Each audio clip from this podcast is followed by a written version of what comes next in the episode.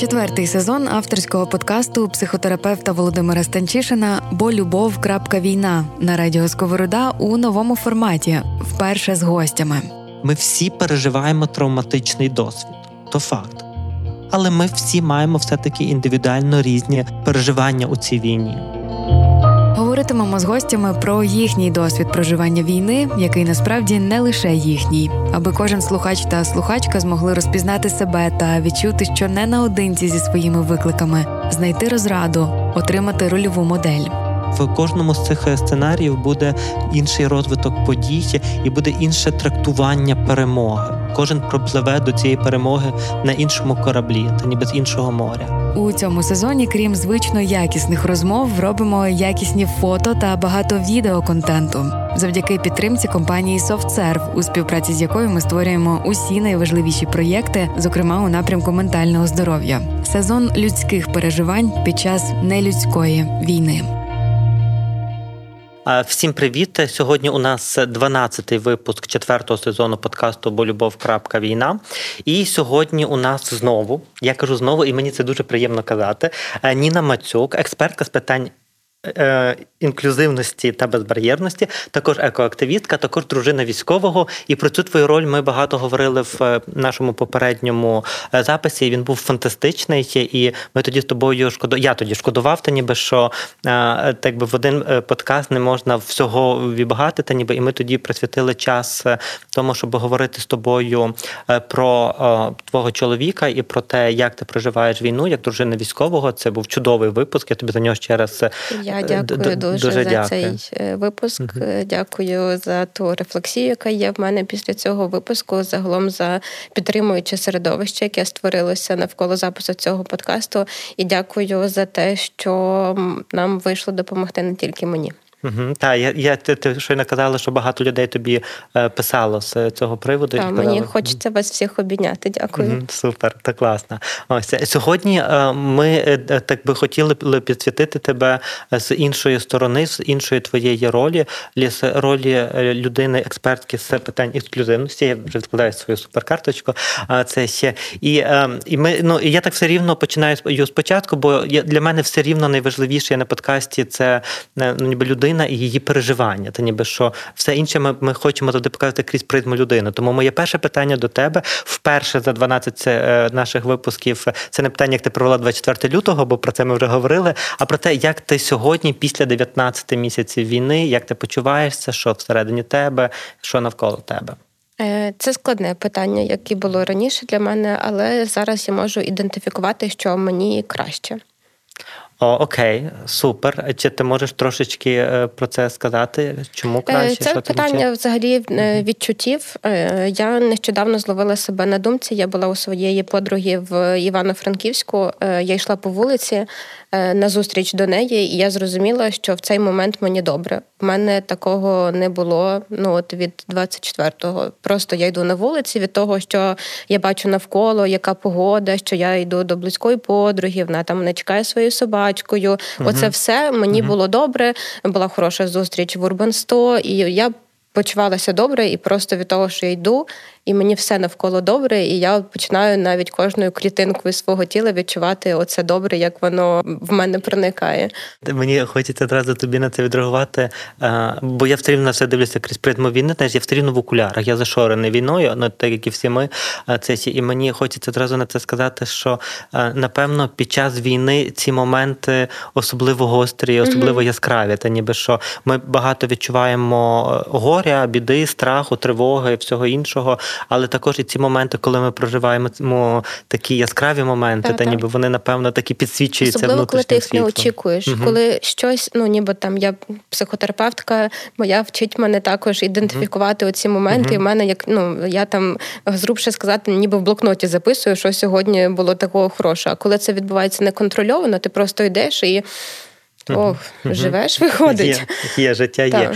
Я дуже радий. І це прям дуже гарний момент. І е, я думаю, що так би ми від тебе так би кидаємо послання всім, хто на сьогодні слухає, та ніби що насправді відчути цей момент, що я просто йду по вулиці, я просто і може бути просто добре від того, що ти йдеш по вулиці, від того, що добра погода, від того, що життя продовжується, що ці моменти відчувати можна, і, mm-hmm. і, і але за ними ти тут добре сказала про психотерапевтку, і то класно, та ніби але насправді ми цього також можемо вчитися, mm-hmm. що воно не обов'язково приходить до нас. Е, ну ніби Ні, завжди дарма чекати, що воно та, просто прийде та, надто зараз. Чесно. І тоді, і тоді навчання цього та ніби рефлексія над своїми емоціями. Це один із способів, зрештою, відчувати себе добре. То класно, то маленький психотерапевтичний кейс, який ми закидаємо одразу е, ну, ніби наш, нашим слухачам. А тепер я переходжу до твоєї професійної складової, та ніби твоєї особистості. І голос так вже змінився. Так, ну зразу, бо воно таке знаєш, зразу як інтерв'юер. Ти вже не як терапевт, а як інтерв'юер. Та ніби е, це у нас є три слова, та ніби які я хочу, щоб ми тобою пояснили, щоб ти пояснила на початку, щоб все, про що ми будемо говорити пізніше, воно звучало такою зрозумілою для всіх мовою. Це інклюзивність, безбар'єрність і доступність. Так? Так, що це за три слова, що вони означають, е, так, знаєш, е, дефініції, та ніби, а потім ми вже будемо думати, що з ними робити. Супер, Тан. Давай mm. одразу розмежуємо, тому що часто люди використовують ці слова як е, означення одного, але насправді це не так. Отже, перше, це інклюзія. Інклюзія це процес включення людей до суспільного життя. Якщо ми говоримо, що відбувається процес включення, значить, колись ці люди були виключені з суспільного життя, або не були або не були включені ніколи. Ем, сюди відносяться люди з інвалідністю, люди різних національностей, тому що в Україні на території України живуть люди різних національностей, е, люди, які обрали для себе різну віру або не обрали uh ніяку абсолютно, люди з різною сексуальною орієнтацією, гендером, кольором шкіри, розрізом очей і так далі. uh Тобто інклюзія це процес. Включення. Дуже важливо, да, що це процес якби включення, процес не явище, не поняття, не там ознака якась, а це саме процес. Якщо ми говоримо про якісь процеси, тоді ми можемо вживати слово інклюзія або інклюзивність. Наступне, давай візьмемо доступність. Так. Тому що якщо ми говоримо про, до прикладу, е, включення людей з інвалідністю, то значить, е, оце, оцей шлях е, має бути доступним для них. Тому що якщо ми забезпечуємо, наприклад, право людини з інвалідністю проголосувати на виборах, а виборча дільниця не є доступною, тобто вона з ходами, без ліфта, без пандуса і так далі, то виходить, що це стає неможливим. Тобто, доступність це як інструмент забезпечення uh інклюзії. Uh-huh. І е, нарешті безбар'єрність. Так. Е, ми вже сказали, що інклюзія це процес і ніщо інакше, окрім процесу, а будь-який процес має до чогось привести, е, бо це не може відбуватися вічно. Угу. Це може відбуватися довго, якби, але вічно це не може відбуватися, і рано чи пізно воно має до чогось привести. І фактично воно має привести до суспільства без бар'єрів, щоб кожен громадянин, громадянинка не відчували в своєму житті жодного бар'єру на шляху до свого там пересування, отримання інформації, там якихось послуг, сервісів, реалізації працевлаштування, проведення там дозвілля, якогось там творчого потенціалу і так далі. Супер. Тепер я е, як учень, е, е, чи я добре запам'ятовую, це ніби інклюзія це процес включення людей, які колись були виключені із суспільства.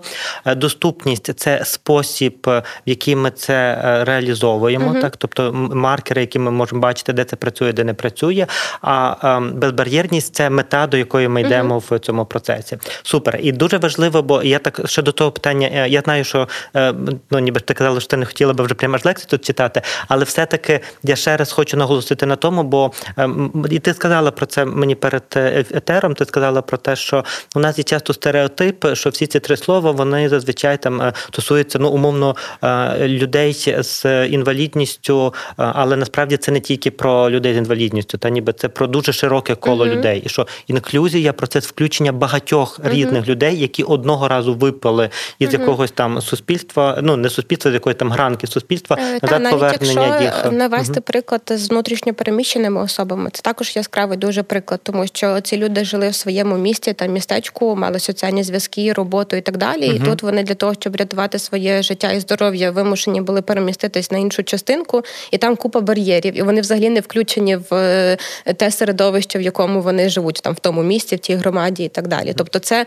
безбар'єрність в нашій новій реальності по суті стосується абсолютно всіх. uh І це з нами буде ну якби назавжди, назавжди насправді. Це наше життя. Супер, дякую тобі. Мені здається, що з термінологією дуже чітко і дуже зрозуміло зрозуміло, та ніби і дуже так ну, дуже просто зрозуміло. Так за те тобі дуже дякую. Але я знову так би вертаюся тепер до тебе, до людини, так і ти цікава насправді як, як людина, і а, ти сказала про те, що перед етером ти сказала про те, що е, насправді питання інклюзії. Я не думала, що я буду працювати в цьому. uh Що це також моя особиста історія. uh Я справді е, я тебе тоді зупинив, казав, що не треба всього розказувати, бо бо треба зразу робити записи.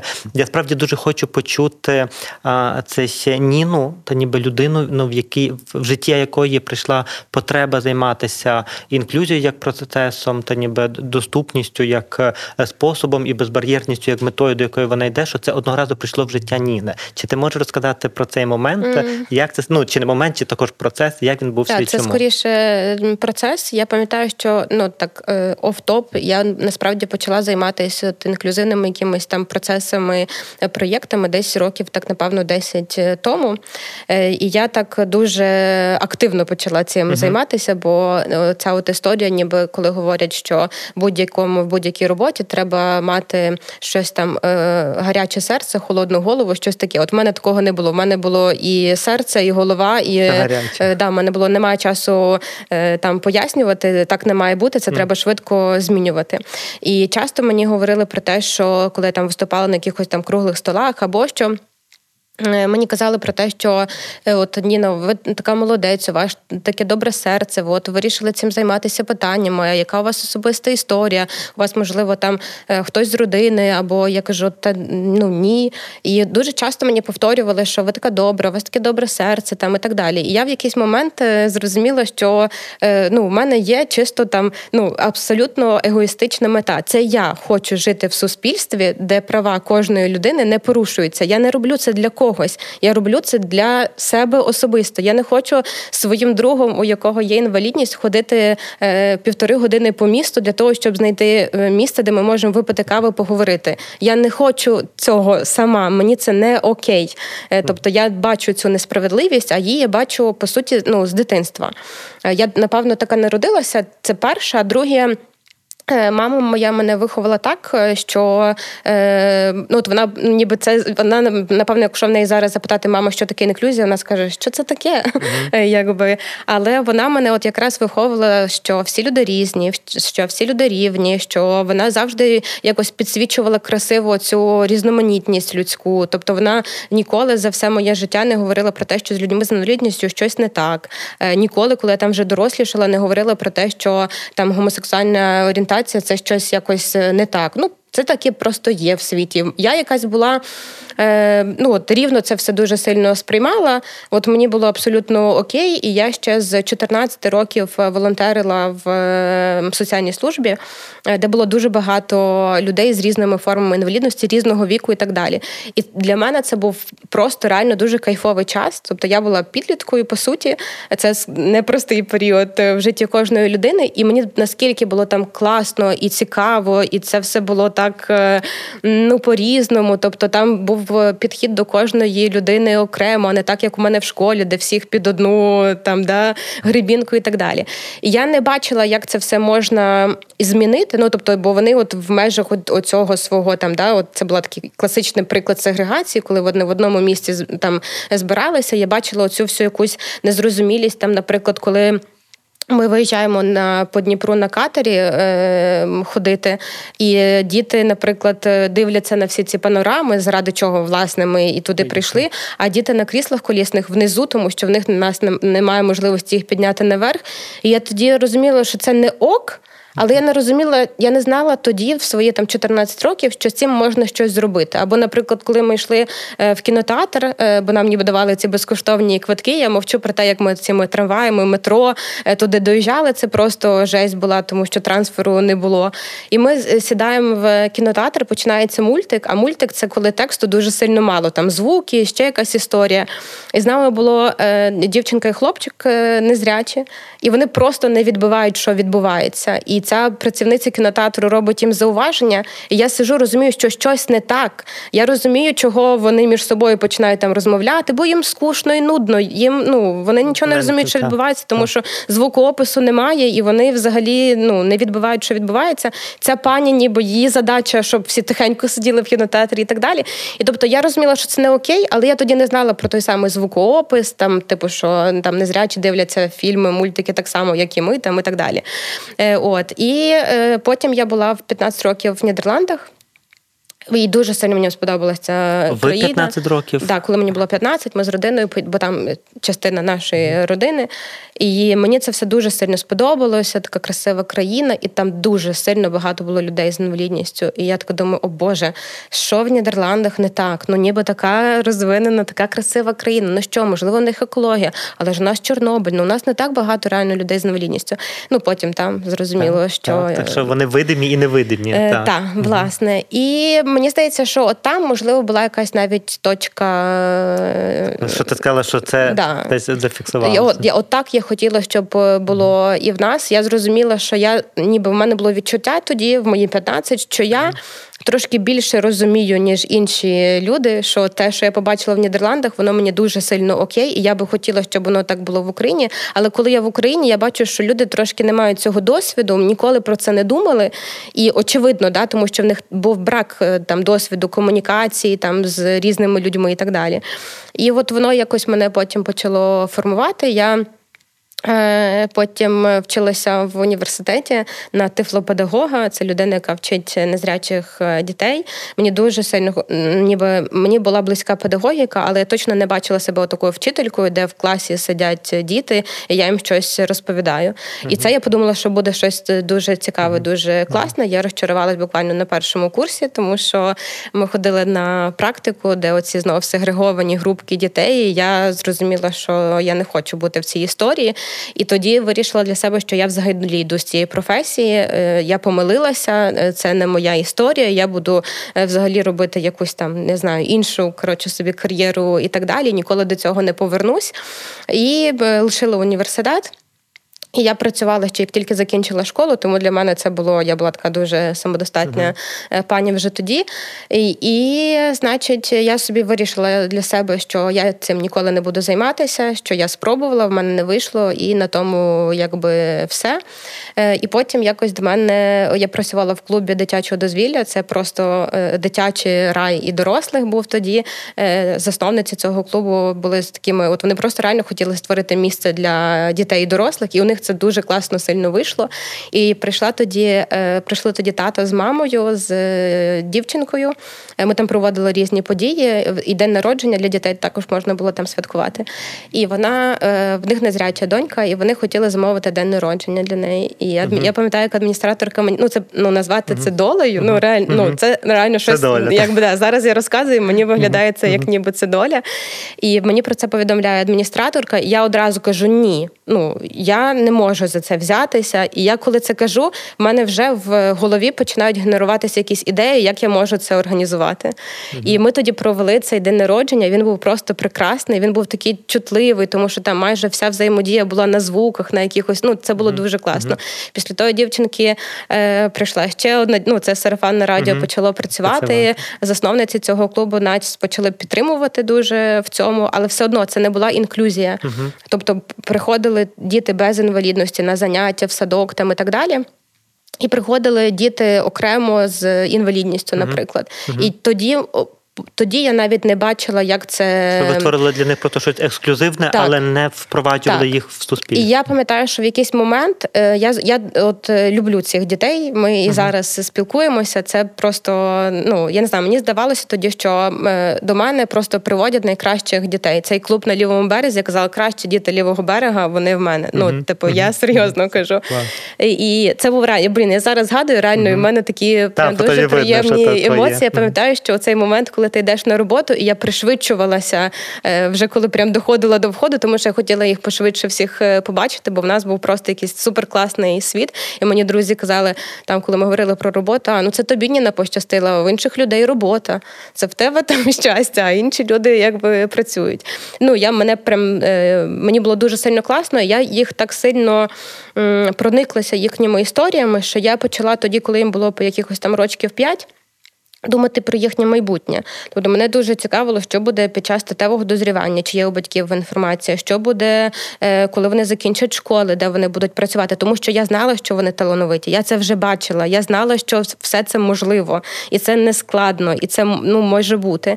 І в якийсь момент виходить так, що в мене взагалі була тоді ідея фікс, що я е, об'єднаю всіх людей, які так чи інакше працюють в цій темі, і вони, значить, будуть таким потужним рушієм, і все. Я виходжу ніби з теми, uh-huh. займаюся там своїми справами, тому що роботою я це ну якби точно не бачила своєю. Ну просто тоді це не ну не це зараз, ніби ха. тому що ти можеш назватися будь-ким, і це будеш е, там Будеш професійно да, розвиватися uh-huh. і так далі. А тоді, типу, про що ви uh-huh. говорите взагалі? Тоді це слово навіть люди вимовити не могли, не те, щоб там в значеннях розбиратися.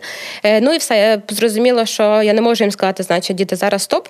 Ви не роз... ви не ростете, зупиніться. Я зараз намагаюся щось порішати в цій країні, а потім ви далі будете рости. Так не буде.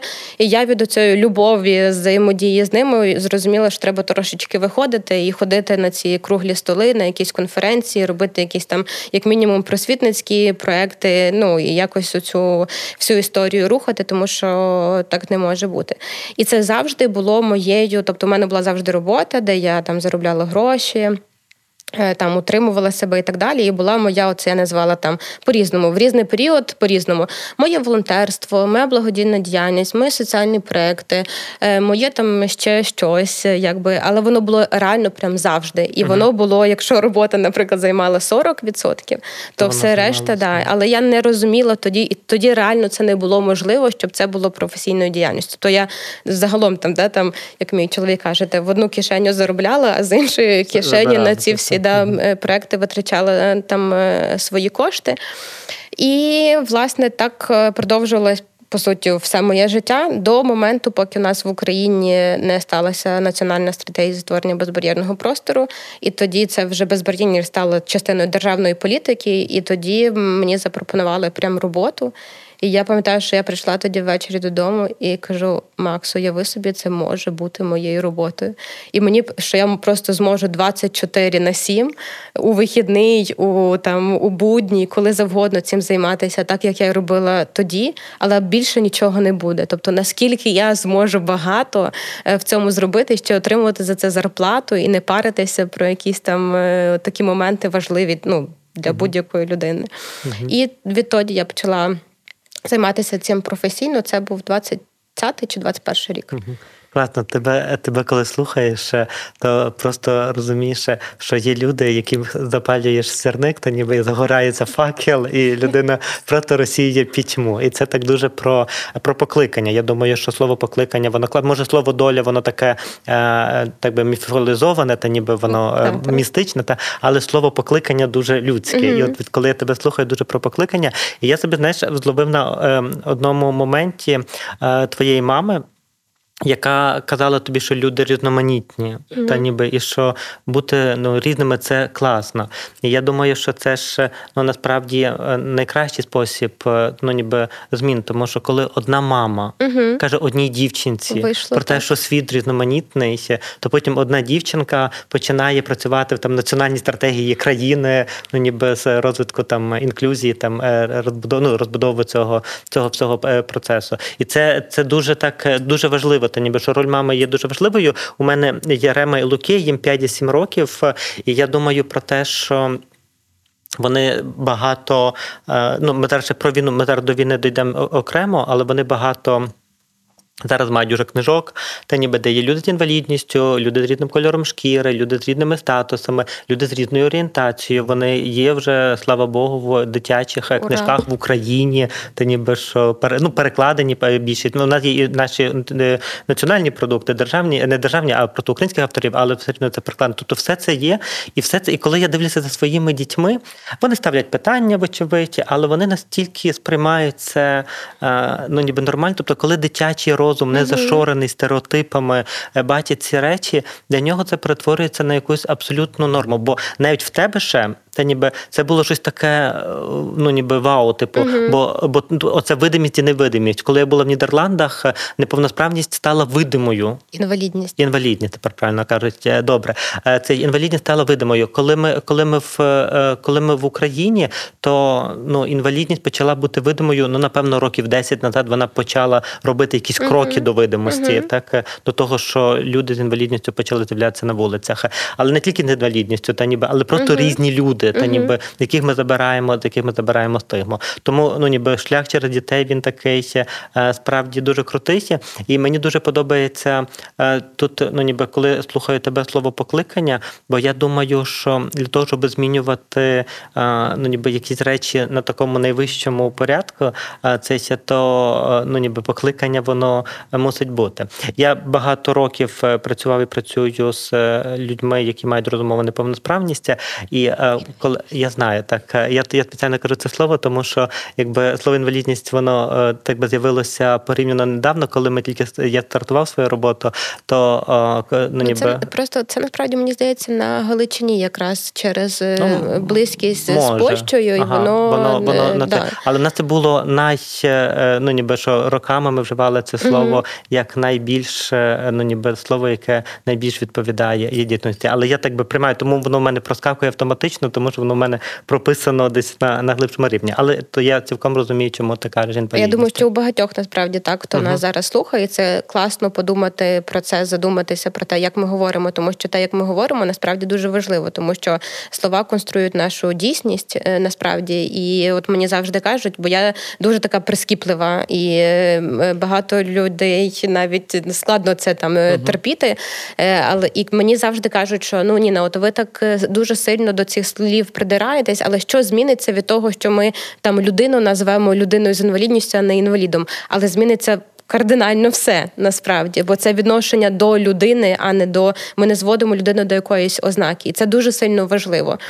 Точно, і я ми ну ми точно ну так би просто я ще раз кажу, що це слово ми також обирали як е, ну альтернативу uh-huh. слову інвалід, щоб воно uh-huh. мало означати неповносправна людина, але особа, де особа uh-huh. є ну ніби в, в центрі. Тобто тоді на, цей час це було ну ніби найкраще, що ну хай буде на Галичині. Але бачиш, Добре. як ми швидко ми, і ми рухаємося. розвиваємося. Так, так. І потім це я класно. просто я, я, я вилетів із сфери, вона перестала бути моєю основною сферою, і зараз навіть коли я чую слово крісло колісне, то ніби воно мені треба е, ну, час, е, для, час того, для того, щоб я коли прочитав, мені перший раз прислали текст, е, моя подруга, там вона щось записувала, і там всюди було крісло колісне. Я просто подумав, що моя подруга з'їхала з глузду. І, ну, Тому що ну, ніби я справді багато в цій сфері, і ми завжди говорили там інвалідний візок, так? І так, ну, ніби що тепер це це по-іншому. Тому я думаю, що це встановлення термінології, воно воно таке ще дуже живе, але точно, що воно точно має сенс. І тут я думаю, що е, ну не ну навіть немає про що думати. Окей, дякую тобі за е, за те, що е, за те, що ти тримаєш факел в руках, та ніби і е, я чую про те, як ти кажеш, що інколи це може навіть декого там підратовувати. Але я думаю, що є сфери в ну ніби в нашому житті, які мусять бути дуже чіткими, та ніби тому, що є справді слова, які не можуть uh-huh. використовуватися, є слова, які справді стигматизують на початку, і вже після цього угу. ну ніби все відбувається. Що коли ти там з в лапках інвалідом, то ніби то ти там з жертвою світу і з жертвою обставинами. Коли ти людина з інвалідністю, так. ти з людиною, та ніби так. так, е, яка є людина з зеленими очима, є людина з інвалідністю, але ти говориш людиною. Тому точно це працює. Слухайте бо любов. Війна на Spotify, SoundCloud, Megogo Audio, Google та Apple Podcasts сезон людських переживань під час нелюдської війни. Окей, дякую тобі за це. І тоді я е, можу перекинути нас назад у війну, те, бо наш подкаст бо любов. війна. І сьогодні це між іншим назва дуже підходить. uh Бо ми сьогодні говоримо про любов та ніби до людини, але все-таки через призму війни. І ну ніби тепер я е, справді ну, мені як психологу. Пишуть е, також люди, я не завжди їх знаю і не знаю, що їм на це все е, відповідати. Вони е, в мене мені хтось писав, якась пані. Вона писала про те, що ну ти Володимире, що треба якась програма для того, щоб люди почали розуміти. Я не по програмах, бо ну ніби це не моя діяльність, і тому я звертаю слово тобі. Та ніби це це поняття тобі, що потрібні програми, тому що на вулицях є багато з'явилося. Ну, тобто, якщо ми говоримо, що 10 е, років назад люди з інвалідністю були невидимі, вони поступово ставали трошки видимими, угу. то з початком повномасштабної війни та ніби люди з інвалідністю стали абсолютно таким, е, ну ніби ознакою буденності угу. на будь-яких вулицях, напевно, і вже не тільки великих міст, але й містечок, і всюди. І про те, як змінилася ситуація, та ніби як зараз є з цим справа, які є труднощі пов'язані з цим. Отут вже і по інклюзії, і по доступності, і по безбар'єрності. Чи ми йдемо до безбар'єрності? Та ніби що зараз відбувається тут е, з війною в Україні? Е, Так, е, я бачу, що вже починаю посміхатися, тому що мені від усвідомлення того, що це відбувається, стає дуже сильно добре, тому що я насправді зараз е, оцей е, оця метафора про я з факелом, вона прям дуже сильно влучна до 24 лютого. Я реально так себе відчувала. відчувала. Угу. Е, Після 24 лютого я себе більше відчуваю як професіоналка, яка має це все структуризувати, і якось подумати, як це все організувати максимально ефективно в короткий. Е, час. Е, я насправді не думала, що так е, буде. Е, я пам'ятаю, що е, там після 24 лютого за декілька там днів, тобто тоді е, просто все перетворилося в рятування життів людей, які поруч. І в якийсь момент я також думала про те, що мене там чекає в майбутньому. І я зайшла в інстаграм, дивилася якісь сторіс по моїй роботі по безбар'єрності, і просто ридала в чотири ряди. Мене заспокоював чоловік. Я кажу: Макс, в мене немає ну, мого моєї справи, мого життя життя, його немає. Ну кому я тоді там 28 е, лютого скажу, е, а безбар'єрність, я перепрошую, якби це важливо. Е, от я просто дуже сильно ридала і розуміла, що це точно не на часі, тому що підтримка війська, збереження життів людей це от те, що якби на часі, і коли воно стане на часі, абсолютно невідомо і чи буде взагалі. Тобто ми так довго над цим працювали, і от воно нарешті сталося. Я реально розумію, що воно просто як от ваза, яка розбилася. розбилася. І Макс тоді заспокоював, заспокоював. Але я на своє превелике здивування помітила, що навпаки, тобто, якщо раніше, наприклад, мені доводилося там зрубше сказати, пояснювати, чому безбар'єрність важлива, для кого вона, які бенефіти і так далі, то після 24 лютого я е, мої там е, публічні якісь меседжі, це було що треба зробити для того, щоб е, це забезпечити. Тобто у суспільства вже не виникало питань, що це обов'язково, що ми до цього йдемо, і що це обов'язок кожного кожної з нас, і це було дуже сильно там приємне здивування. Я пам'ятаю, що мої колеги з урбанини робили влітку, почали робити довідник з відбудови міст. Е, і вони мені зв'язалися зі мною, попросили, чи зможу я відповідати за частину безбар'єрності, тому що відбудова має бути тільки е, такою. І тоді, от просто дуже сильно понеслося все насправді. Е, і це дуже класно, е, це дуже важливо. Е, я би насправді дуже сильно мене дуже сильно хвилює питання якості, звісно, тому що зараз от таких людей, як я, стало дуже багато, і вони, от оце немає часу пояснювати, давайте швидко робити. Але у нас є вже напрацювання. Нам треба зупинитись, проаналізувати все. Я зараз буду зануднічати, вивчити mm національну стратегію, всі ті напрямки, що там описано, mm які стратегічні цілі у нашої країни, які у нас курс, що треба зробити, і так далі. Тому що, до речі, на стратегія якраз таки була розроблена за принципом е, інклюзії, нічого е, для нас без нас, тому що до розробки якраз таки були долучені всі люди, які мали релевантний досвід, напрацювання кваліфікації і так далі. Тобто, у нас це вже є. Ми це вже на щастя встигли зробити до 24 лютого. а Тепер просто якісно давайте це все е, виконувати. Тому тут мені якби насправді дуже класно. Я ніколи не думала, наприклад, що я. Буду розбиратися в державних будівельних нормах е, і про те, що я там буду е, робити якісь обстеження на предмет доступності, безбар'єрності якихось об'єктів. Це взагалі мені ніколи не було цікаво, бо я більше там про сенси, про якісь таку історію. Але я тако оглянулася навколо, нікого немає, хто це робить. Засучила рукава, розібралася з цим е, своїм колегою. І, от, будь ласка, ми над цим тепер зараз працюємо. Тут про таку, ніби відповідальність кожного кожної з нас. Окей. Я е, я слухаю тебе, і я спира... я і далі думаю, що ти з факелом. Ну так я так так думаю. Я не стверджую, але знаєш, мені так виглядає, що ти і далі з факелом, і можливо а ти факел... інше я просто е, взяла Окей. факел. Але це, але це знаєш, ну бо я я чую, що ти е, ну що ти говориш тілом, та ніби що, що ти прямо відреагуєш на це. Але давай трохи з тобою тоді повернемося, бо на, насправді більшість людей, які будуть нас слухати, давай ну мене би цікавило два питання для людей, які будуть нас просто слухати. Перше, що насправді ми нашими дітьми виходимо на вулицю, то ніби і ми бачимо а, чоловіків, жінок з протезами. uh То ніби і дуже просте питання, то ніби як називати, е, ну ніби правильно знову ж таки uh про термінологію, як правильно називати, а, що зараз відбувається для того, щоб ці люди е, могли добре себе відчувати, е, що ми можемо. Ми звичайні громадяни, не державні інституції, бо ти зараз, коли говориш, ти дуже класно говориш, але з позиції uh державної інституції, але в позиції державної інституції є люди, які мають факел, і класно, типу, ну ніби там супер.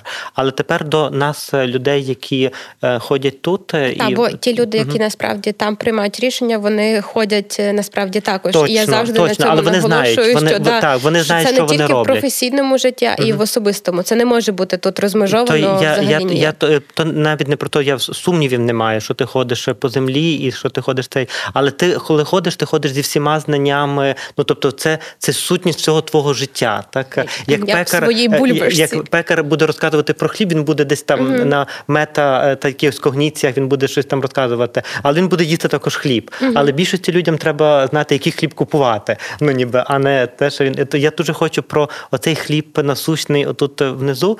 Е, ну ніби про те, ну ніби як це, та ніби коли виходить людина, яка не є фахівцем. uh Та ніби, а яка є просто вона виходить на вулицю сама своєю дитиною, яка може щось зробити, яка може десь бути присутня, яка може не відводити очей, та ніби uh або робити якісь речі. Я можу також так потім коментувати як терапевта, але я хочу від бо я ну бо я прямо е, знаю, що в тобі все це десь ось тут є в тілі, воно зараз має вирватися назовні. Ні, це буде одне питання. А друге питання я також тобі зразу зоставлю, може тобі потім їх навіть зможеш поєднати.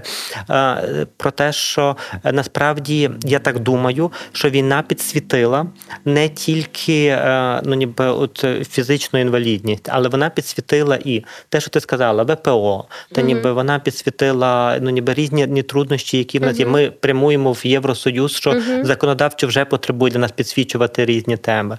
У нас є дуже підсвічена тема е, гомосексуальних реєстрацій шлюбу, просто реєстрації шлюбу не тільки гомосексуальних пар, будь-яких пар. Та ніби коли люди можуть реєструвати шлюби, особливо ці люди, які хтось хтось з партнерів є на війні. Тобто, це ж також про, uh про інклюзію, яка підсвітилася знову під час війни. Але це вже друге питання. Спочатку я би хотів, щоб ми е, вернулися до сегменту та до людей із е, протезами на кріслах колісних, та ніби людей, які мають ну умовно так видим, е, видиму інвалідність, яку ми можемо uh бачити на вулицю, і і що ми ми можемо тут, як би могло себе поводити. А друге, вже тоді про це ширше, ну ніби як це зараз відбувається в такому трошки ширшому контексті інклюзії і війни. Угу. Угу. А тобі, до речі, діти твої задають питання? Точно, ми з Марією е, дуже довго обирали Лукії Кена. Е, Барбі ми обрали швидко, а Кена було два Кени. Один Кен був з протезом, а другий Кен був так. Є Кен з протезом, ну є Кен різних національностей, є Барбі на кріслі колісному, і тут Кен е, не з протезом. І ми хвилин 15 стояли і ну, ніби думали, але так то був її перший Кен і перша Барбі, бо їй 5 років. То ми цього разу прийняли рішення, що ми беремо Кена без протеза, але наступний є Кен буде з протезом. Але потім вдома, коли ми з нею запиталися. Чи ти би хотіла ну, ніби е, Кена з протезом? Вона каже: Ну так, звісно, та ніби ми з Марією такі, типу, засцяли, типу, що, що можна було це зробити. Але насправді, е, якщо чесно, то ніби е, ми живемо у Львові, і вочевидь, що в нас є дуже багато чоловіків, жінок на протезах. І до крісла колісного наші діти дуже звикші, бо вони бачать його справді uh ну ніби завжди, та ніби що це не викликає в них ніяких питань. А от протези вони справді на перших порах наші діти діти, і вони і ну ніби вони мали хвилювання, вони тривожилися, вони могли витріщатися, ну ніби їм 5-7 років. І ми з ними зупинялися, говорили. Я навіть пам'ятаю один такий випадок, що ми е, йшли з з ними, і вони почали е, витріщатися на е, хлопця з протезом. Це ще і, і це було дуже важливо, що ми зупинилися, і ми мали контакт зоровий з хлопцем, цим хлопцем, uh-huh. типу, бо він так махає нам головою, типу, що я все розумію. Uh-huh. Типу, але і тоді ми можемо також пояснювати, бо бо ми мали той контакт. Е, це чи це відбувається за один раз? Ні та ніби що все рівно, та ніби б протези, це бо бо це така дуже цікава для них е, ем, ем, ну ніби ситуація, яку їм важко, бо коли вони бачать людину е, в кріслі колісному, вони бачать людину, uh-huh. як вони собі її уявляють, так ніби яка uh-huh. сидить. Зрештою, ну ми бачили багато людей, з яких е, ну ніби які сидять. А коли вони бачать людину, в якої справді замість ноги щось металеве, ну це знаєш щось таке роботизоване. А останній раз, коли ми йшли, то ми бачили протез, який є вище коліна, не не до коліна, а вище коліна. І це для них е, ну ніби ще щось нове. Але точно, що це тема, яка постійно в нас проговорюється, uh так і ми про це постійно говоримо. Але від тебе я хочу, щоб про це е, всі могли говорити. І тому я хочу тобі це Власне, передати. Ну так, я насправді ну, намисно запитала про дітей, тому що ми вже да, ніби ти проговорив те, що у дітей немає цього нашарування якогось, яке є в дорослих людей. З дітьми насправді все окей. Якщо діти дивляться, це нормально, що вони дивляться, тому що вони пізнають світ, і вони бачать щось нове, що вони не бачили. І тут все дуже сильно залежить від того, як дорослий зреагує. Якщо дорослий скаже, ой, не дивись, ну це щось таке, давай не треба. Е, ну там я не знаю, ще якісь там варіанти абсурдні, або е, зупиниться і поговорить, тому що насправді я коли спілкуюся з ветеранами, ветеранками, людьми, у яких є протези, їм насправді приємно е, більшості.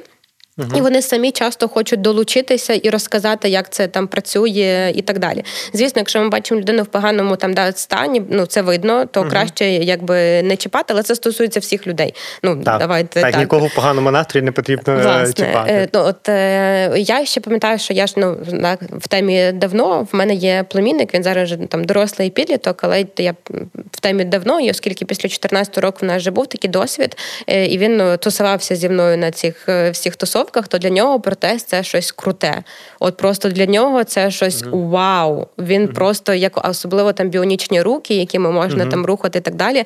Для нього це класно. Тобто для нього зараз вже. Ну, це просто класних людей стало більше. Ну для нього це якби отак. Ну і зрештою, в цьому є правда, тому що якщо ми бачимо людину на вулиці, то це хороша новина. Це означає, що людина вижила, це означає, що людина отримала високоякісний протез, і це означає, що людина повертається до, до життя. там життя. Угу. Це чудово насправді. Це все угу. дуже сильно хороші новини. Угу. Насправді, тобто тут не має бути шкода, а тут має бути. Ми маємо радіти. І я також помітила цю штуку, е, коли от знову ж таки згадаю досвід 2014 року.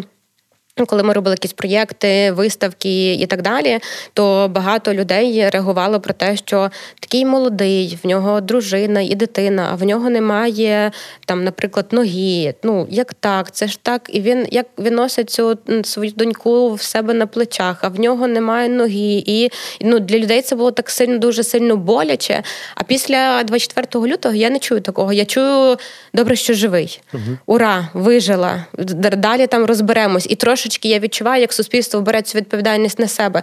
Дякую, що захистив, захистила нас. Е, е, чудово, що ти вижила. Тепер ми подбаємо тут, щоб тобі було там, як мінімум, не було сходів, і ти міг або могла нормально заходити. і Для тебе це не було додатковим бар'єром. І це дуже сильно класно, що ми це відчуваємо.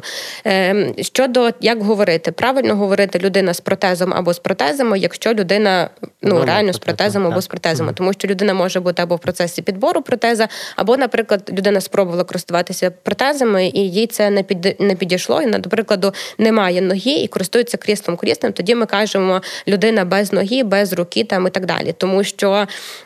Ми маємо не забувати ще про те, що люди не тільки внаслідок ампутації не мають руки або ноги, люди можуть народжуватися без руки або без ноги.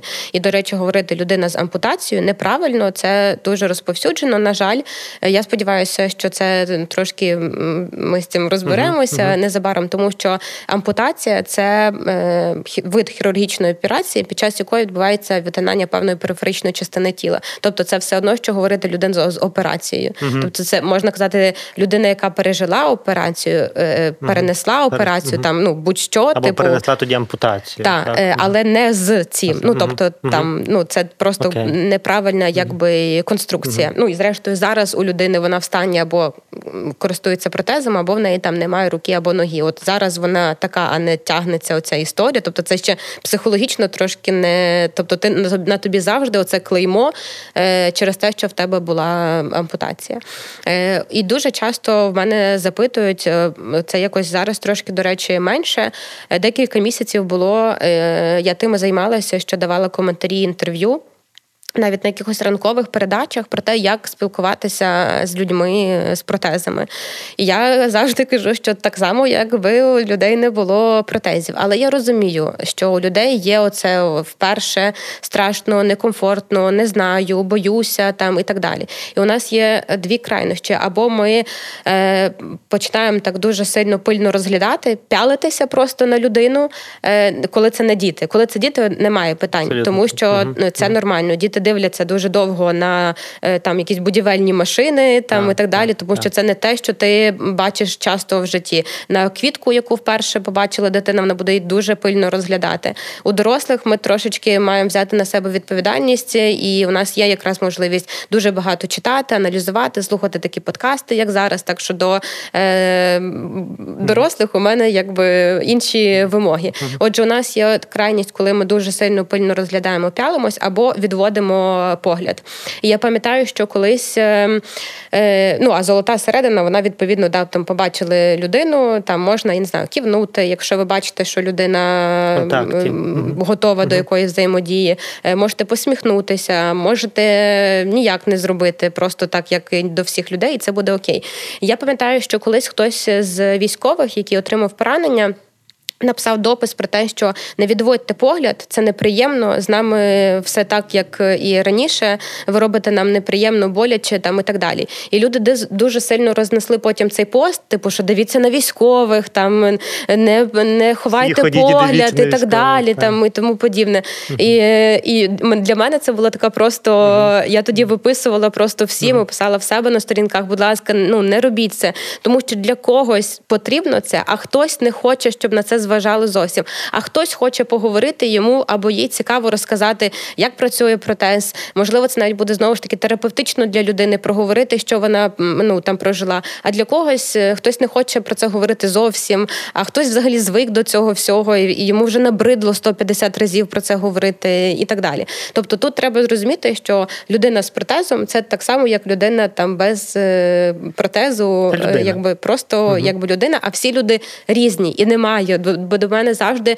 вибивають просто з мене оцей один. Ніна, скажіть оцих п'ять порад. Ну що, ви ж експертка, ну що ви не можете п'ять порад? Та не можу, тому що для цієї людини буде п'ять порад таких, для цієї людини буде п'ять порад таких, а для іншої інші поради. Немає такого. Перед вами людина в першу чергу. Тому я так сильно топлю за коректну комунікацію, тому що перше це людина. Якщо ви думаєте, що розумієте, усвідомлюєте, що перед вами людина, вам не потрібні оці узагальнення. Супер. Те, я кажу, ну це я все рівно той факел, то його неможливо зупинити. Я другий раз за сьогодні, як е, студент або як учень, е, пробую е, систематизувати. Ти дуже дуже добре сказала, просто ключові, ключові uh-huh. речі. Це ніби перше, людина з інвалідністю це людина. Uh-huh. Ми завжди говоримо про так, людину. І будь-яка так, людина. людина. Просто є людина з будь-чим. Та ніби uh-huh. це людина з інвалідністю. Друге, ми говоримо, бо під час війни це справді стало більш для нас актуальним, тому що таких людей є більше. Ми говоримо людина з протезом, людина з протезами, людина без ноги, людина без руки. Та ніби це є коректне звернення, коректне і так коректно можна говорити. Це про термінологію, як говорити. Друге, та ніби як е, спілкуватися. Я я почну з того, що дуже нормально, що люди, які е, не прожили, не пережили ампутацію, ампутацію як операцію, угу. та ніби які е, не мають інвалідністю, що вони можуть стикнувшись із людиною з інвалідністю з будь-якою, вони можуть не знати, як себе поводити через замішання, та ніби mm-hmm. через просто ну ніби спантеличення. І по дітях ми це бачимо, і для дітей ми кажемо, що це є абсолютна норма. Та ніби дітям ми багато можемо пояснювати, зупинятися, говорити, е, купляти їм кена з протезом, зрештою, та ніби так, книжки про кена. так ніколи точно, в житті не мала кена. Та, та, ніколи в житті не мала кена. То треба виправити.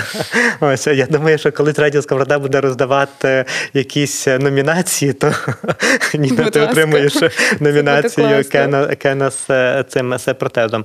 Ну, ось і е, тобто, що з дітьми дуже нормально говорити, але для того, щоб батьки могли говорити про це з дітьми, батьки мають знати це про себе, про те, що немає правильних відповідей, і що правило, яке ми маємо завжди застосовувати, це правило меж, та ніби що різні люди потребують від різних меж, та ніби і ми відносимося до людей по різному, і що ми справді не мусимо бігати за кожним військовим, щоб йому подякувати, бо деяким військовим деякі військові просто хочуть деколи випити каву, а деякі хочуть контакту. І тоді наше природні вміння тримати межі, бо ми ж маємо це вміння з іншими людьми. Та ніби що з кимось ти п'єш каву, з кимось не п'єш, воно є дуже важливим. Так само люди, з е, е, які є з протезами, та ніби що завдання не ховати голову, бо тоді ти, ти хочеш зробити вигляд, що цього не існує, угу. але і п'ялитися, і до кожного підходити, і розпитувати, і це також не має сенсу. Хоча зараз ну я я так це напевно ще е, радше я стверджую, але запитую зараз в часі гострої фази війни, та ніби те, що ми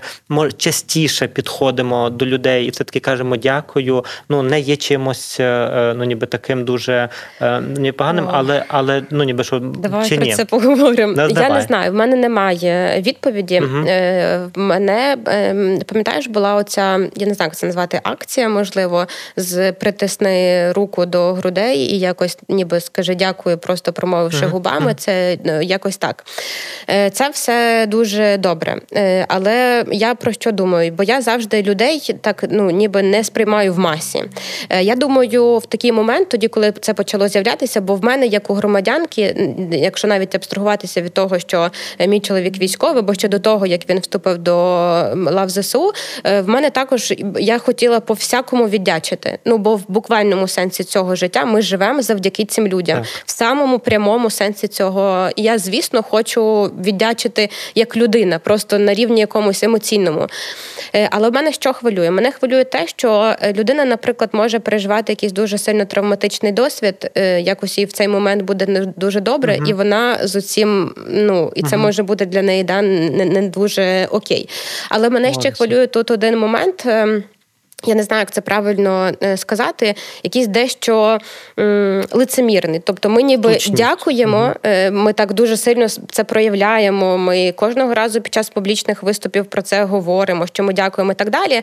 Але що конкретно в цьому дні ми зробили для того, щоб е, ветерани або ветеранка, які повернулися до цивільного життя, не стикались з тими бар'єрами, які є в житті, щоб вони могли повернутися до свого робочого місця, якщо вони цього хочуть, і чи подбали ми, щоб якщо людина людина не хоче повертатись на своє попереднє місце роботи, щоб для нього або для неї було нове місце. Чи робимо ми якісь програми інтеграційні там і так далі? Оце мене ніби Добре, хвилює. Але тобто, я, я, я, але це вже як людина, не професійно, але я на я правах. Не те, бо, це, окей, добре, добре, я горюся. Дивіться, це ще, я як до психотерапевта, я, ніби добре. Я я е, ну ніби як я думаю. Я думаю, що справді ми зараз знаходимося у світі, який шукає відповіді на ці запитання, і що не факт, що те, що ми зараз скажемо з тобою, ти чи я щось із цього буде до кінця правильним чи неправильним, а може все буде правильним або все неправильним.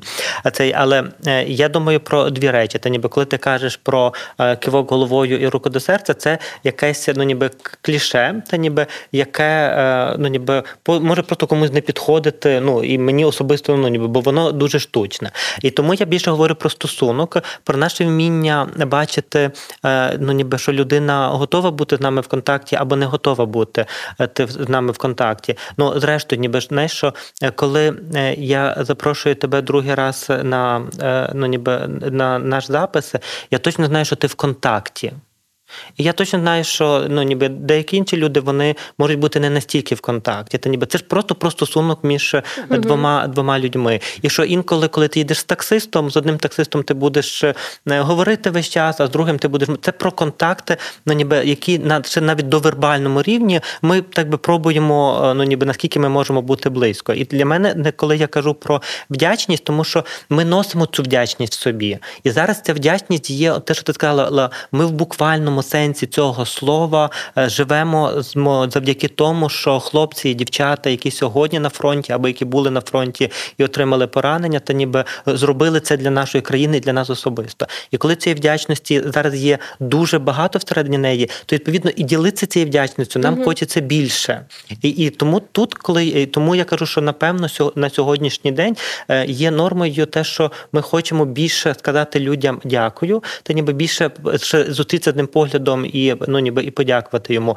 Але субординація стосунку це наше внутрішнє вміння, яке ми все рівно повинні дотримувати. І що для мене є дуже важливо, щоб ми не використовували кліше ніби для того, щоб у всіх випадках діяти однаково. Що ми до всіх підходимо і махаємо головами, прикладаємо руки до серця, купуємо кави, там падаємо uh-huh. на коліна з вдячністю, ніби це. Тому що для деяких людей це не потрібно, uh-huh. а для деяких це може справді тільки тільки ранити. Але визначати стосунок і бути сьогодні більш вдячними є окей. А те, про що ти далі кажеш, це для мене наступний етап. Бо наступний етап від вдячності ми переходимо до дії, від усвідомлення вдячності. Так, ми переходимо... У мене просто є страх, що у нас в українців є така штука, насправді, що ми так дуже яскраво щось проявляємо, там яскраво угу. якогось політичного кандидата підтримуємо, а потім проходить два дні. Ми ах ти а, то буде наступне моє питання. Це буде це буде моє сильно... то, то буде моє наступне не останнє питання. Ми ще зараз е, маємо вернутися до іншого питання, але це, це обов'язково буде що буде через 5 років. Але це Ну, для мене не не сьогодні важливо усвідомлювати, що це нормально, що ми маємо більше вдячності, що нам інколи хочеться більше комунікації, але пам'ятати про межі. Бо те, що ми зараз тобі робимо, ми хочемо дати нашим слухачам якісь дуже зрозумілі mm. ну, ніби відповіді на запитання, як бути. І тому ми сказали, як як, як називати. І ми, якщо ми говоримо, і я так кажу, як психотерапевт, ніби що вдячність це нормально, що в нас є, нормально, що нам хочеться її проявити. Ми маємо мати людську межу, але точно чого не можна робити. Це різко відводити свій і дитячий uh-huh. погляд від людини з інвалідністю, і точно дорослим не можна, ну ніби в ну ніби в цей п'ялитися, дітям можна. Але дорослим можна цікавитись. Просто дорослі, на відміну від дітей, можуть uh-huh. цікавитися з допомогою, як ти сказала, подкасту, е, літератури, інших людей, а також особисто знайомство з людьми е, е, на протезах, з протезами, так, тому що ці люди також, я певен, в цьому дуже багатьом людям можуть розказувати про себе і про та, але протези, от, як ти сказав, але в стосунку, є да, близькість, точно, тому що це... е, угу. мої, наприклад, колеги, з якими я працюю, угу. е, більша частина це вже мої близькі друзі, які мають інвалідність. Я не знаю е, внаслідок чого у них інвалідність. Я багато років з ними, я не знаю. А тих, про кого я знаю, це тому, що вони давали інтерв'ю, і там в них це угу. запитували. Для мене це не має ніякого абсолютно значення. Немає в мене такого інтересу, не ну, немає в мене запиту на задовольнити його. Мені це цікаво, яка ця людина, які вибудовує з нею стосунки, і якщо їй захочеться про це поділитись, тому що е, я ж не знаю, яка історія насправді, і скільки разів ця людина отримувала ці питання. Дивися, я я тобою цілком годжуся. Цілком годжуся. Я скажу своє, але бо я кажу, бо я думаю, що ми шукаємо тобою правильну відповідь. Може хтось потім слухачів наших е, напише коменти. Так, бо насправді в мене це, немає. Це, це бо я так ніби висказалася mm спочатку, що оце мені здається трошки лицемірним, mm але е, я іноді собаку гуляю біля військового госпіталю, і вони виходять на алейку, коли там uh-huh. хороша погода. І Семеру потрібно до всіх, бо він такий собака-терапевт, uh-huh. йому uh-huh. треба до всіх підійти. І це якийсь добрий день, собачка така, там що ви. І я в кінці завжди дивлюся в очі, коли я бачу, що це є. І я кажу це дякую. Іноді навіть просто проговорюю, і вони мені кивають у відповідь, і це нормально. Але так. це відбувається Але це про якась та, бо є стосунок через та, собаку, сказав, є контакт. Так. Та ніби то стосунок є дуже важливим. Але все-таки я ну ніби трошечки поведу далі побачимо, як це на це відреагують наші слухачі. Бо я все-таки говорю далі про те, що запитувати нормально.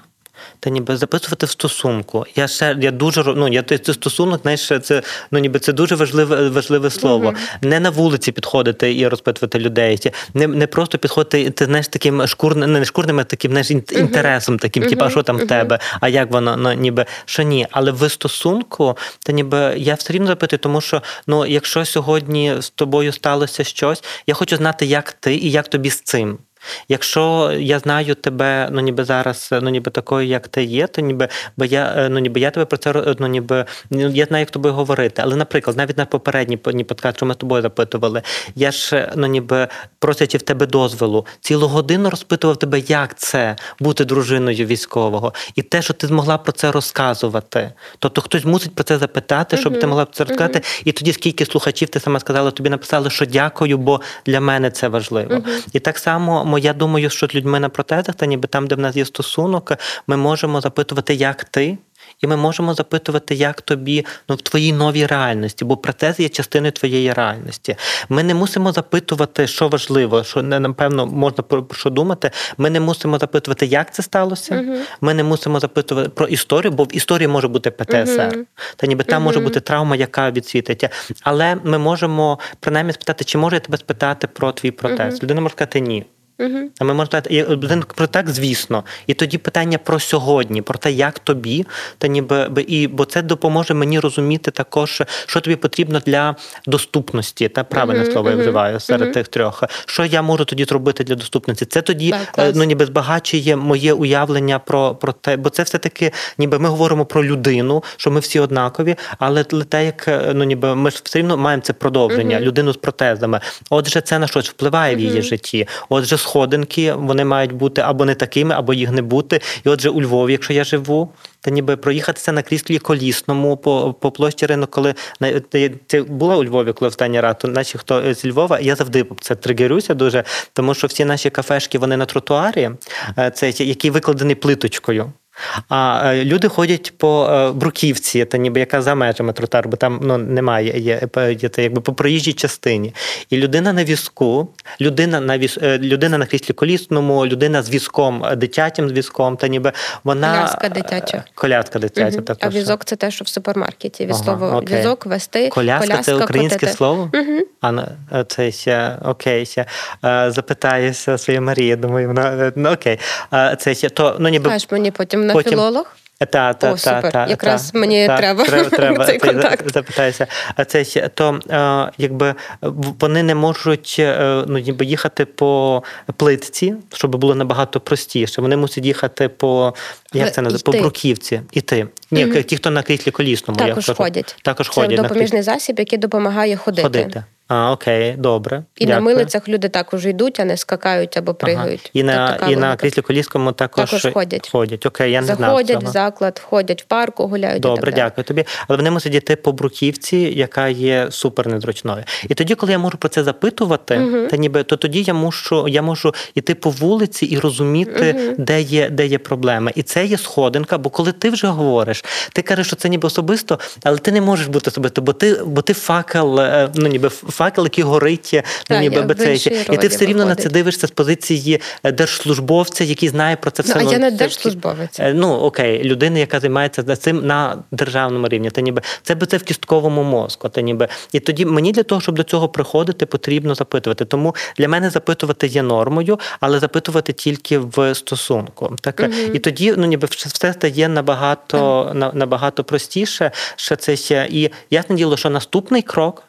Та ніби він вже не такий простий. Це думати про те, те, що ти сказала, що ми кожного дня можемо зробити для того, щоб людина на протезі з протезом, людина з будь-якою інвалідністю, щоб її життя в Україні було максимально інклюзивним, та ніби щоб вона була максимально включена в суспільство, і тоді вже можна обривати телефони не психотерапевта, бо психотерапевт свою частину тут е, залишає, uh-huh. а експерта з інклюзивності uh-huh. і доступності, яка розробляє програми в архітектурі міста та ніби в тому, як в дизайні там місцевості, ну і всіх інших речах, та ніби і тоді ну ніби вже ну ніби йти туди.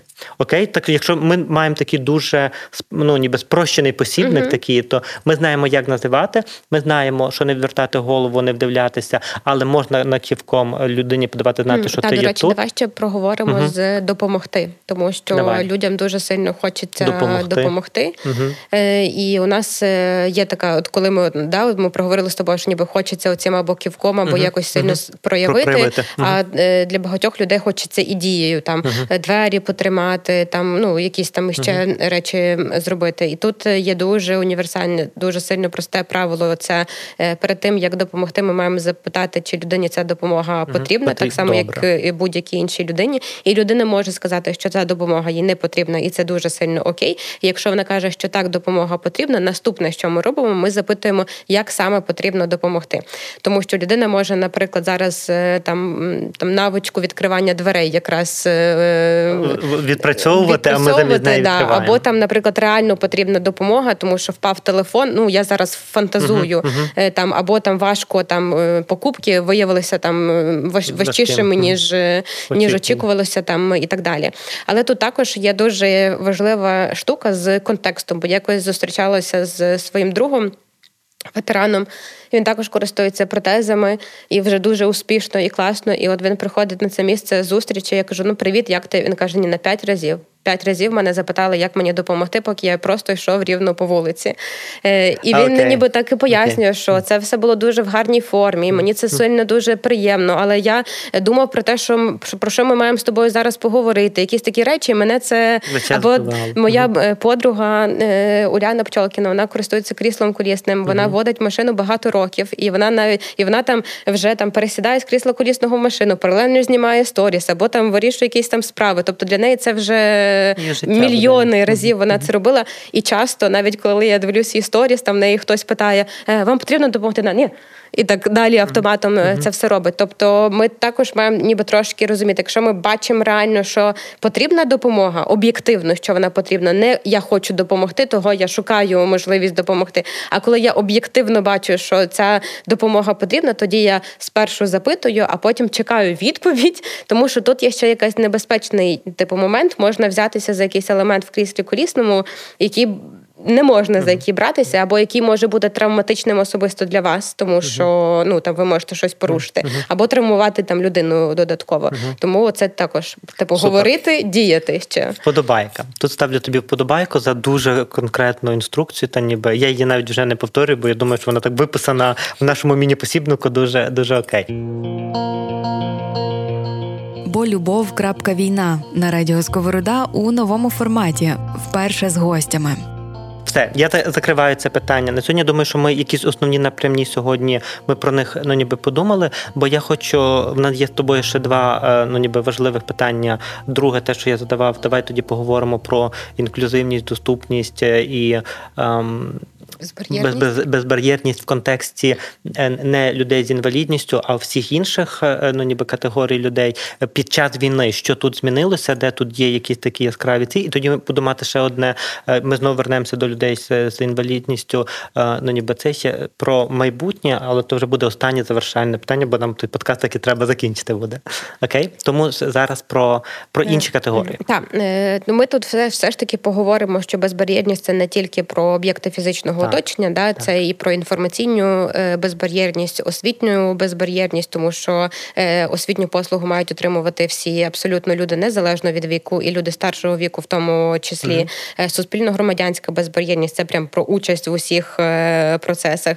І ще є така дуже класна цифрова, да, це доступ до інтернету і всяких digital продуктів, які це левова частка того, що насправді чим користуємося ми в своєму е, житті, і економічна безбар'єрність, да, це насправді і про молодих людей здавалося б, що вони яке виключення. Але часто ми бачимо історію, коли людина закінчує університет, приходить до свого потенційного роботодавця, е, і йому або їй кажуть супер клас, а досвід нам потрібна людина uh-huh. з досвідом. Uh-huh. Це також про якби про безбар'єрність. Uh-huh. Або людина старшого віку ще має ресурс і має оце там бажання кваліфікації кваліфікацію, але через оцю ніби стигму людина втрачає цю можливість, і ми, як країна, економічно да там також втрачаємо.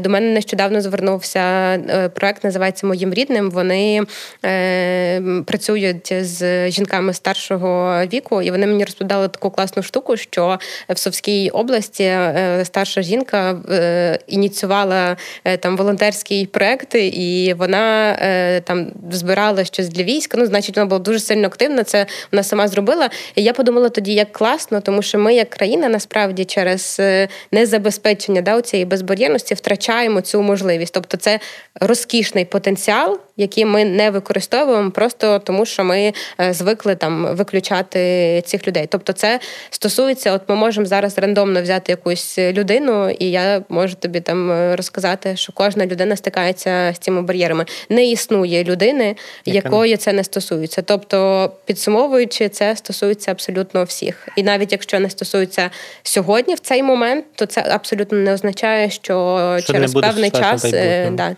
це добре. Що що війна uh, привідкрила, які е, види бар'єрів та ніби привідкрила, підсвітила, видозмінила, ем, оновила або створила війна? Та ніби чи є чи є якісь ну ніби такі речі, про які ти думаєш, що було би класно? Я розумію, ми я розумію, що ми зараз про це говоримо в скороченому режимі, та, та, та. так, але ну ніби, але все рівно знаєш, бо бо я хочу, щоб наші слухачі все таки е, чули, і і я хочу це чути. Та ніби думаю, що і тобі це важливо говорити, що про про ці що є інші контексти, і вони також важливі важливі, та ніби що про них ми ми деколи про них менше запитуємо, але вони також є і вони стосуються насправді всіх нас. Okay. Так, 100%. Е, раніше насправді ми, як я й казала, що от тему там інклюзивності, безбар'єрності розглядали як там соціальну е, благодійну якусь через таку призму. А зараз це не так, тому що зараз люди, які, наприклад, набули інвалідність, е, це були люди, які були там в цивільному житті топ-менеджерами, які uh-huh. від яких залежало дуже багато і так далі. І у людей у суспільства просто не вкладається в голові, як ця людина може бути виключена і з прагматичної точки точки зору, ми як країна собі цього зараз дозволити не можемо. Тобто, ми я нещодавно давала інтерв'ю, е, не нещодавно, давненько вже давала інтерв'ю для інформаційного агентства Міністерства оборони. Ми говорили про працевлаштування, про те, як треба готуватися зараз. Нам е, роботодавця мається на увазі до або повернення, або там видозмінення якось і так далі. І в коментарях якийсь чоловік написав, що е, я дуже сильно заганяюся, тому що е, чого це люди після того, як вони брали участь в бойових діях, мають ще працювати. І це от та те, з чим нам треба насправді працювати, тому що кожна людина має робити те, що вона хоче. І для багатьох людей, для більшості людей, люди соціальні, реалізація професійна це дуже важливо. І зараз нас захищають в більшості непрофесійні кадрові військові. Вони mm-hmm. не збираються будувати кар'єру там. Скоріше за все, вони захочуть повернутися або до своєї справи, яка була їхньою, або вони щось змінилося там е, в їхньому житті зараз, і вони хочуть там опанувати нову професію. Я не знаю піти там в аграрний сектор е, тощо. Тобто, наша задача як суспільства зараз підготуватися до цього всього. І ми зараз говоримо більше такими абсолютно прагматичними е, штуками. Ти вже казав, що там питання євроінтеграції навіть це вже наше питання до нас. Угу. А що там у вас е, з національними спільнотами? А що там у вас з правами людей з різною сексуальною орієнтацією? Тобто для нас це вже більше не ми до цього йдемо. Ну що ніби такі є люди, там окремі, як я, і ще там декілька моїх колег, для яких це важливо, там і так далі. Це вже стає нормою в прямому сенсі цього слова. У нас, до речі, е, коли з'явилась нацстратегія, була так, ніби фраза завжди безбар'єрність, нова суспільна норма, і це. Реально стає практикою зараз, тобто це реально наша норма. Кількість, велика кількість людей з інвалідністю це наша норма. Раніше ми це розглядали як щось ой, з людьми щось не так.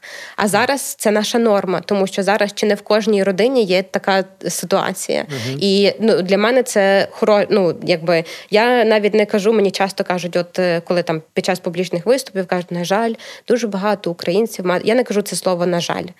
Тому що є факт. Да, є uh факт, і я дуже рада, що ці люди вижили. Дуже сильно рада. uh І я впевнена, що ці люди будуть моїми там побратими, посестрами в цьому в цій справі, тому що вони також будуть боротися разом зі мною за те, щоб країна була там зручною для всіх. Тобто для мене це хороша, якби новина.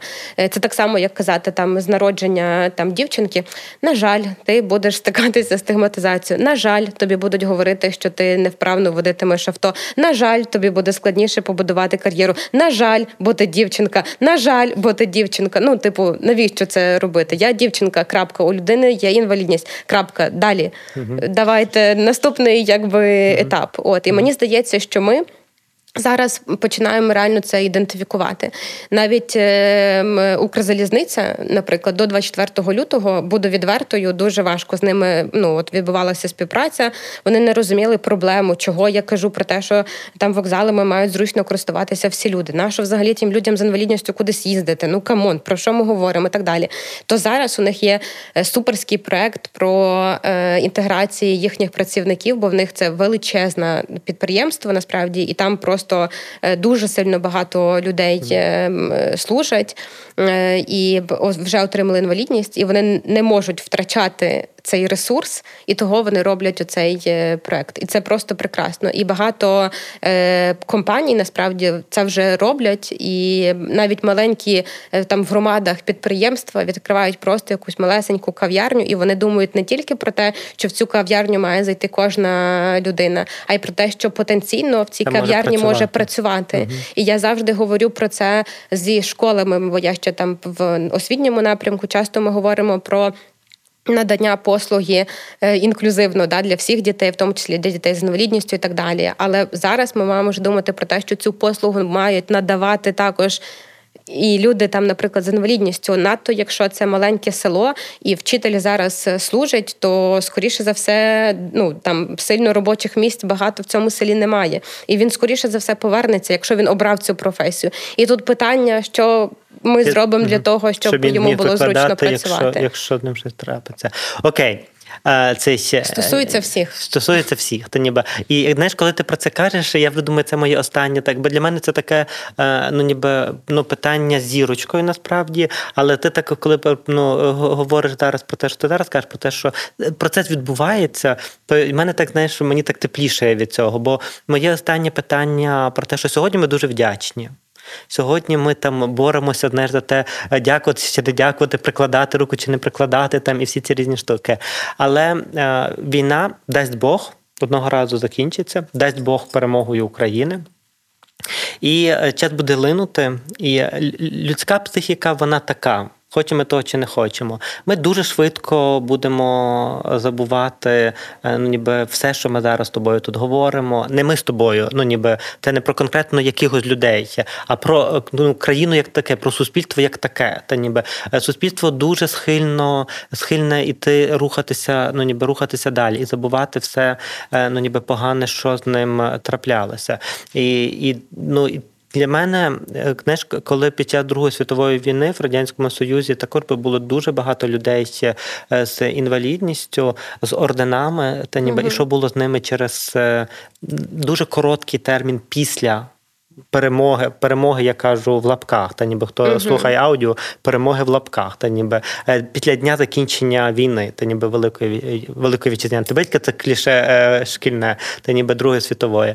Є, є, то е, це була дуже плачевна ситуація. Так ось і ну, питання, як ти думаєш, та ще через умовно 5 років, е, та чи не не повернемося ми знову до того, що ми почнемо просто від, бо вже війна буде неактуальною, та ніби страждання, страхи, тривоги, радість за те, що за нас воюють, будуть вже не гострими, не висіти в повітрі. Наша вдячність вже не буде циркулювати в нас як це ще, чи, чи не з'явиться велика проблема повернення стигматизації. Бо ти зараз кажеш, що коли почалася війна, це враз все змінилося. але є дуже стресовий фактор. І коли цього стресового фактору не буде, як ти сама оцінюєш, чи ми, чи Україна готова, чи наша чи взагалі це можливо, то ніби щоб стигматизація не вернулася в кол, типа, ну, типу, ну це 14-15 рік, це ніби жахлива фраза, uh-huh. але вона звучала. Ну я не посилав тебе на війну, uh-huh. типу, відвали. Так uh-huh. чи, чи немає оцього переживання, що це може повернутися?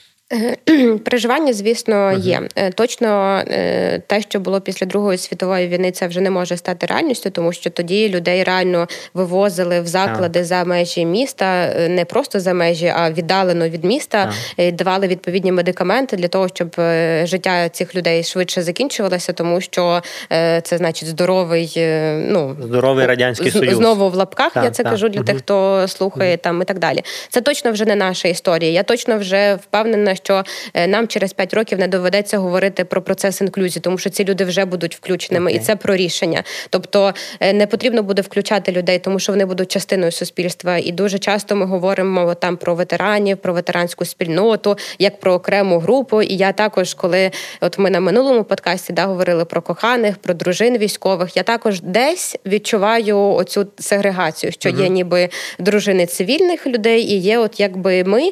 І я чого про це одна з причин, чому я про це промовляю, тому що я не хочу, щоб ми збивалися в таку е, сегреговану групку. Хоча мені в цій групці дуже комфортно і це моє підтримуюче середовище. Але треба робити якісь зусилля над собою і проговорювати. Бо як дізнаються люди, які не мають цього досвіду, про те, що ми вигрібаємо, так само, якби тут ветерани, це не якраз окрема групка, це невід'ємна частина нашого суспільства.